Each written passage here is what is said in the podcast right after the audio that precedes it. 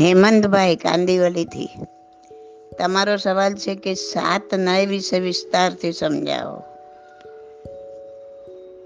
જો હેમંતભાઈ, જૈન મત પ્રમાણે બે મુખ્ય નય છે. વ્યવહાર નય અને નિશ્ચય નય. આ બે મુખ્ય છે. ઘણા એમ સમજે છે કે નિશ્ચય અને વ્યવહાર એ બે પ્રકારના મોક્ષ માર્ગ છે. યાદ રાખો, મોક્ષ માર્ગ એક જ છે. મોક્ષ માર્ગ તો નિશ્ચય નયથી જ છે. નિશ્ચય મોક્ષ માર્ગ એક જ છે, પણ મોક્ષ માર્ગનું નિરૂપણ બે પ્રકારથી છે. જ્યાં સાચા મોક્ષ માર્ગને મોક્ષ માર્ગ કહેવામાં આવે, તે નિશ્ચય મોક્ષ માર્ગ છે. અને જે મોક્ષ માર્ગ પોતે મોક્ષ માર્ગ નથી, પણ મોક્ષ માર્ગમાં નિમિત્ત અથવા તો સહચારી છે એને ઉપચારથી મોક્ષ માર્ગ કહેવામાં આવે છે. એક નિશ્ચય જ મોક્ષ માર્ગનું કારણ છે. એટલે બે પ્રકારના મોક્ષ માર્ગ માનવાના નથી. શુદ્ધ આત્માનો અનુભવ થાય ને, એને નિશ્ચય કીધો છે. અને વ્રત, તપ, સંયમ એ બધાને વ્યવહાર કીધો છે. તત્વાર્થ સૂત્રનું કથન છે કે તત્વોનું યથાર્થ શ્રદ્ધાન સમ્યક દર્શન છે. પણ એ કથન વ્યવહાર નયની અપેક્ષાએ છે. વ્યવહાર નયની અપેક્ષાએ કીધું છે કે સાત તત્વોનું યથાર્થ શ્રદ્ધા થવી, યથાર્થ શ્રદ્ધા કરવી એટલે સમ્યક દર્શન. પણ એ વ્યવહાર નયની અપેક્ષાએ છે. નિશ્ચય નયની અપેક્ષાએ નથી. નિશ્ચયથી વિતરાગ ભાવ એ મોક્ષ માર્ગ છે. તેને જે ન ઓળખે, ત્યારે એને સમજાવવા વ્યવહારથી તત્વ શ્રદ્ધાન કરાવવું પડે. વ્રત, શીલ, સંયમ સંયમ રૂપ વિતરાગ ભાવના એને વિશેષ પ્રકારે બતાવવામાં આવે. ત્યારે એને વિતરાગ ભાવની ઓળખાણ થાય. નિશ્ચયથી વિતરાગ ભાવ જ મોક્ષ માર્ગ છે. પણ વિતરાગ ભાવની ઓળખાણ માટે વ્રત, શીલ, સંયમ એ બધું વિશેષથી બતાવવામાં આવે. અને એ જ પ્રમાણે વ્યવહાર વિના નિશ્ચય ઉપદેશ થતો નથી. આ બી સમજી લો, એક સિક્કાની બે બાજુ છે. તમે વ્યવહારને એવોઈડ કરો તો નિશ્ચયનો ઉપદેશ ડાયરેક્ટ ના કરી શકો. થાય જ નહીં. એમ સમજવું કે નિશ્ચય ઉપદેશ સુધી પહોંચવા માટે વ્યવહાર માર્ગમાંથી પસાર થવું જરૂરી છે. જે જીવો શ્રદ્ધા તથા જ્ઞાન ચારિત્રના પૂર્ણ ભાવને નથી પહોંચી શક્યા.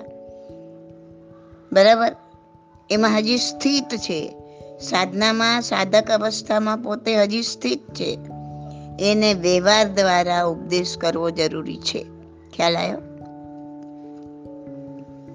જ્યાં સુધી નિશ્ચય સમ્યક દર્શનની પ્રાપ્તિ ન થઈ હોય, ત્યાં સુધી જેમનાથી યથાર્થ ઉપદેશ મળે, એવા જીન વચનો સાંભળવા. એ જીન વચનોને ધારણ કરવા. જીન વચનો કહેનાર શ્રી જીન ગુરુની ભક્તિ વગેરે આ બધા વ્યવહાર માર્ગમાં પ્રવૃત્ત થવું જોઈએ. સમયસારમાં વ્યવહાર નયને અસત્યાર્થ માર્ગ કીધો છે. પણ જો કોઈને આને, જો કોઈ આને અસત્યાર્થ માર્ગ જાણીને છોડી દે, વ્યવહારને છોડી દે કે આ તો, આને તો અસત્યાર્થ કીધો છે, એમ છોડી દે, તો એનો શુભ ઉપયોગ રૂપી વ્યવહાર છૂટ્યો? અને શુદ્ધ ઉપયોગની તો હજી પ્રાપ્તિ નથી થઈ. શુભ છૂટી ગયો. અને શુદ્ધની પ્રાપ્તિ નથી થઈ. તો ઉલટાનું અશુદ્ધ ઉપયોગ માર્ગમાં આવી જઈને પોતે ભ્રષ્ટ થઈ જશે. સંસારમાં ભ્રમણ કર્યા કરશે. એટલે શુદ્ધ આત્માની જ્યાં સુધી પ્રાપ્તિ ન થાય, ત્યાં સુધી વ્યવહાર પણ પ્રયોજનવાન છે, કરવા માટે યોગ્ય છે. સમજણ પડી? નિશ્ચય નહીંથી આત્માને જ આત્મા કહેવાય. બરાબર? વ્યવહાર નહીંથી આત્માને મનુષ્ય કહેવાય, તિર્યંચ વગેરે કહેવાય. કેમ કે લોકો વ્યવહાર એ પ્રમાણે કરે છે. મનુષ્ય, તિર્યંચ એ બધામાં આત્મા તો વિદ્યમાન છે, બરાબર છે? તો વ્યવહાર નહીંથી અસત્ય છે. પણ નિશ્ચય નાયથી અસત્ય કારણ કે આત્મા એ મનુષ્ય નથી. એના કર્મ મનુષ્ય છે. એનો દેહ મનુષ્ય છે. તો નિશ્ચય નાયથી આત્મા એ આત્મા જ છે. આત્માને જ આત્મા કહેવાય. ને વ્યવહાર નાયથી માણસને પણ આત્મા કહેવાય. તિરંજને પણ આત્મા કહેવાય. એટલે વ્યવહાર અને નિશ્ચયમાં આટલો આ ફરક છે. હવે કોઈ જો સાચો જ્ઞાની છે, વૈરાગયુક્ત છે, પણ આ વ્યવહારમાં જ રહેશે. ખાલી વ્યવહાર માર્ગને ચીપકી રહેશે. એમ રૂપક આપીને સમજાવ્યું છે કે વ્યવહાર ચારિત્રનો સાબુ લઈને આત્માને શુદ્ધ કરવા ઈચ્છે, જપ તપ કરે, સંયમ પાળે, પરંતુ પોતાનો ઉપયોગ એકાગ્ર ન કરે, આત્મામાં ધ્યાન ન લગાડે, અનુભવ આત્માનો ન કરે, તો કદાપી એનો આત્મા શુદ્ધ થઈ શકે નહીં. ખ્યાલ આવ્યો? આપણે કેમ અત્યાર સુધી આટલી વાર ચારિત્ર લીધા પછી પણ રખડીએ છીએ, એનો આ જવાબ છે. એટલે આ રીતના પેરેલલ જવાનું છે. હકીકત શું છે સમજીને આગળ વધવાનું છે. ચલો હવે આપણે બીજા નહીં જોઈએ, વ્યવહાર અને નિશ્ચયનો એનો ખ્યાલ આવી ગયો.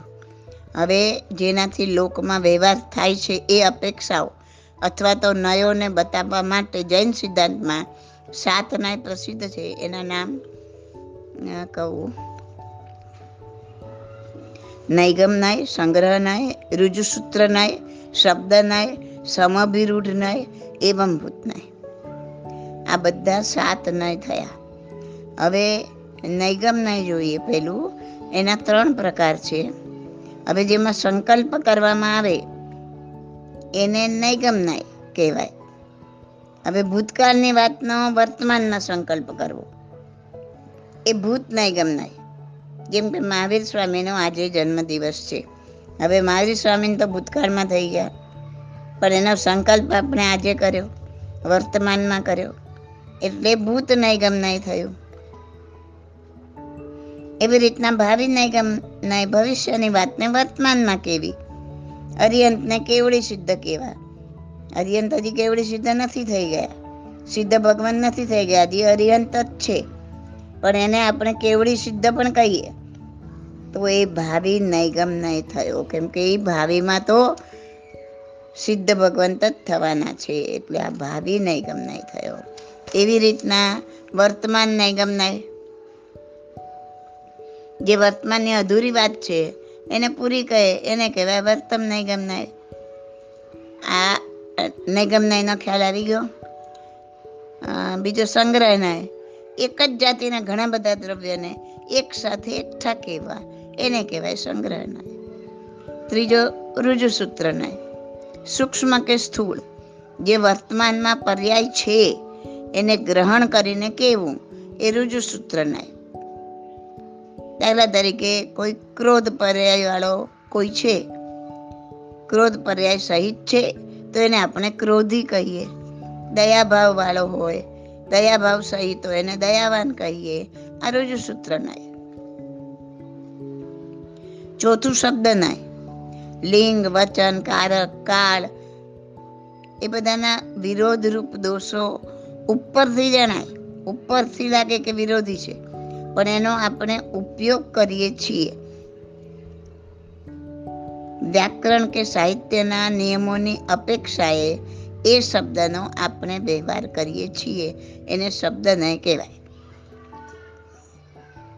દાખલા તરીકે કોઈ મોટો માણસ હોય, એને આપણે બહુવચનથી એના માટે ઉપયોગ કરીએ. દાખલા તરીકે આપણે કહીએ કે સાહેબજી આવ્યા. હવે એક જ સાહેબજી છે, તો પણ આપણે એને માન આપવા માટે આભ્યા કહીએ છીએ. બહુવચનનો ઉપયોગ કરીએ છીએ. આભ્યો એમ નથી કહેતા. એને એક વચન નથી કહેતા. છે એક પણ એક વચનથી નથી સંબોધતા. તો આવી રીતના આ શું થઈ ગયું? શબ્દ નહીં થઈ ગયો. હવે સમભિરૂઢ નહીં. એક શબ્દના અનેક અર્થ પ્રસિદ્ધ હોય. એમાંથી કોઈ પણ એક લઈને એનો ઉપયોગ કરવો, એને સમભિરૂઢ નહીં કહેવાય. દાખલા તરીકે ગો શબ્દ છે. ઇંગ્લિશનો ગો નહીં આ ગુજરાતીનો. ગુજરાતીનો ગો. એ શબ્દના ઘણા બધા અર્થ થાય, ગોના.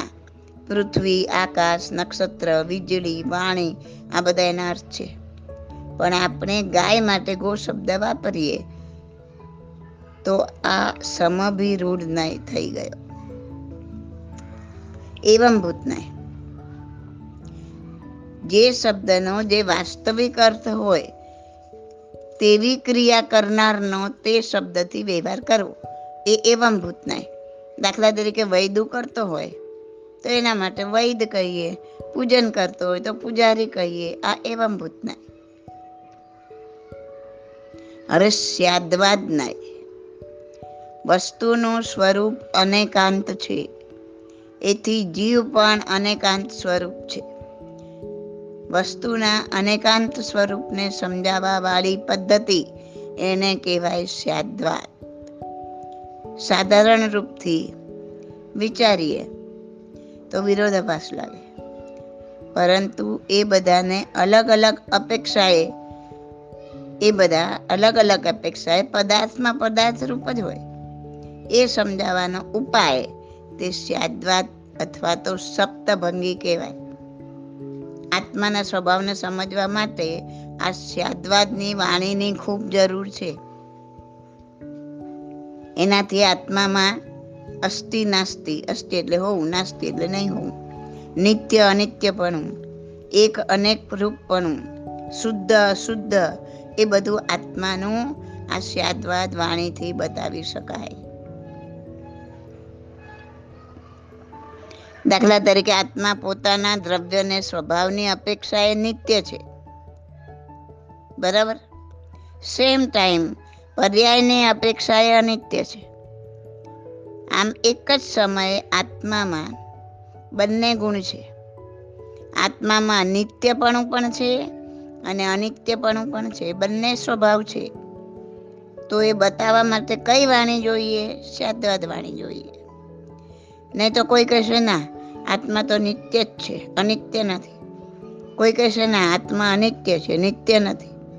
તો આ સ્યાદવાદ એ સમજાવે છે કે અપેક્ષાએ આત્મા નિત્ય પણ છે, અપેક્ષાએ આત્મા અનિત્ય પણ છે.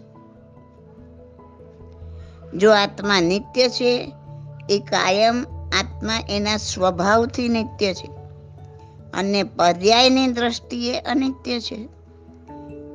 પર્યાયમાં માણસ છે તિર્યંચ છે, દેવ છે, નરક છે, એ બધા પર્યાય છે આત્માના.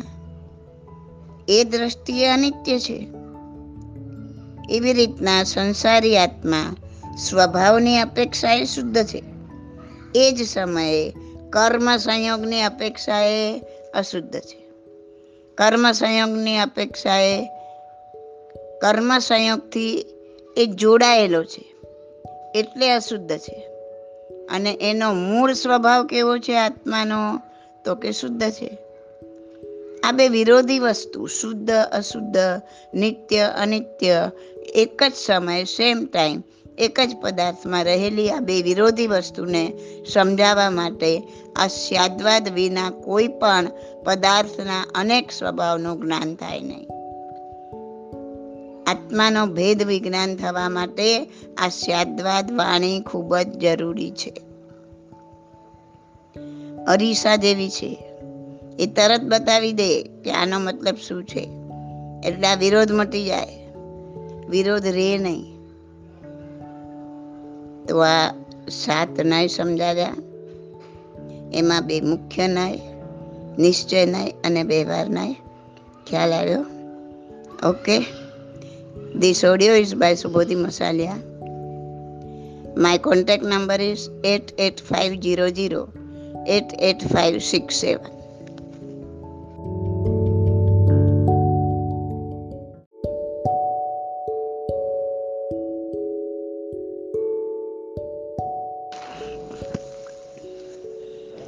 અમેરિકાથી લીનાબેન તમારો સવાલ છે કે છઠ્ઠા આરામાં જન્મ ન લેવો હોય તો શું કરવું લીનાબેન તમને છઠ્ઠા આરામાં જન્મ નથી જોતો, બરાબર? પણ છઠ્ઠા આરા સિવાય બીજે ક્યાંય જન્મ મળે તો વાંધો નથી ને? અવસરપિણીના છઠ્ઠા આરા જેવો જ ઉત્સર્પિણીનો પહેલો આરો હોય. અવસરપિણીનો છઠ્ઠો આરો પૂરો થાય ને તરત જ ઉત્સર્પિણીનો પહેલો આરો ચાલુ થાય, એ પણ એકવીસ હજાર વર્ષનો જ હોય. એમાં જન્મ થશે તો ચાલશે. ચલો કોઈ દેવગતિમાં જન્મ થઈ ગયો, કે જેનું આયુષ્ય લાંબુ હોય, જેથી છઠ્ઠો આરો પસાર થઈ જાય ને છઠ્ઠા આરામાં જન્મ લેવો ન પડે. પણ દેવગતિમાં વ્યંતર દેવ બની ગયા તો?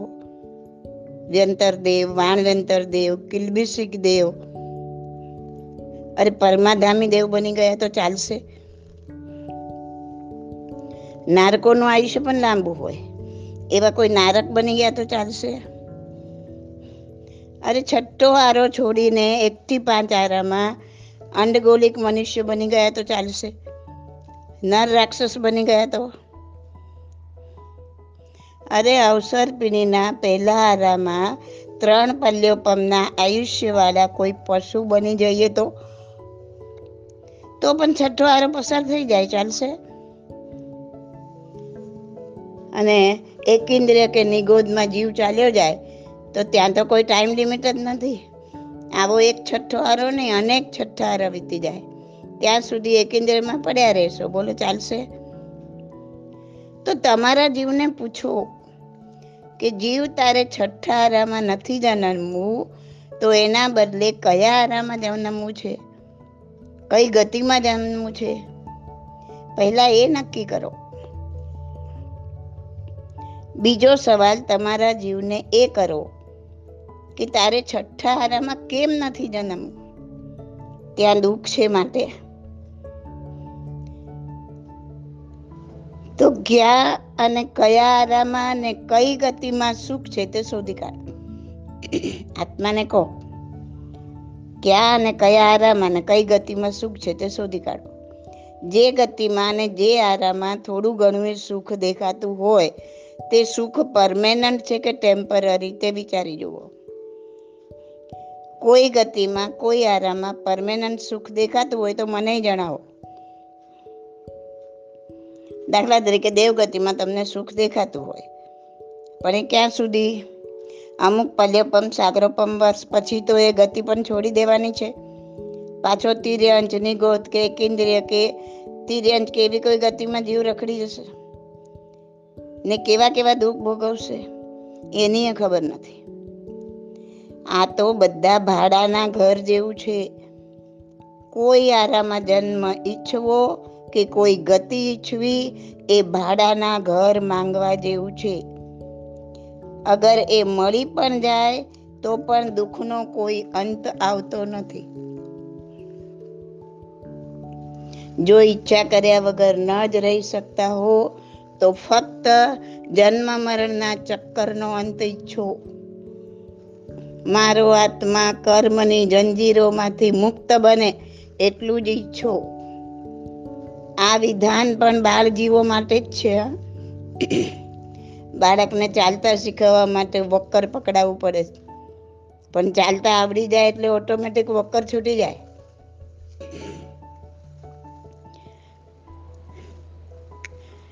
એમ આગળ વધતા એ ઈચ્છા પણ છૂટી જવાની જ છે. જેમ ગુણસ્થાનક આગળ વધીએ તો મને મોક્ષ જ જોઈએ છે. એ ઈચ્છા પણ છૂટી જશે એની જાતે. ઈચ્છા રહિત નહીં બનો. ત્યાં સુધી પાંચમી ગતિ મોક્ષનો કોઈ માર્ગ બનશે નહીં. કોઈ માર્ગ નહીં બને. આ સૂક્ષ્મ ધર્મને સમજો.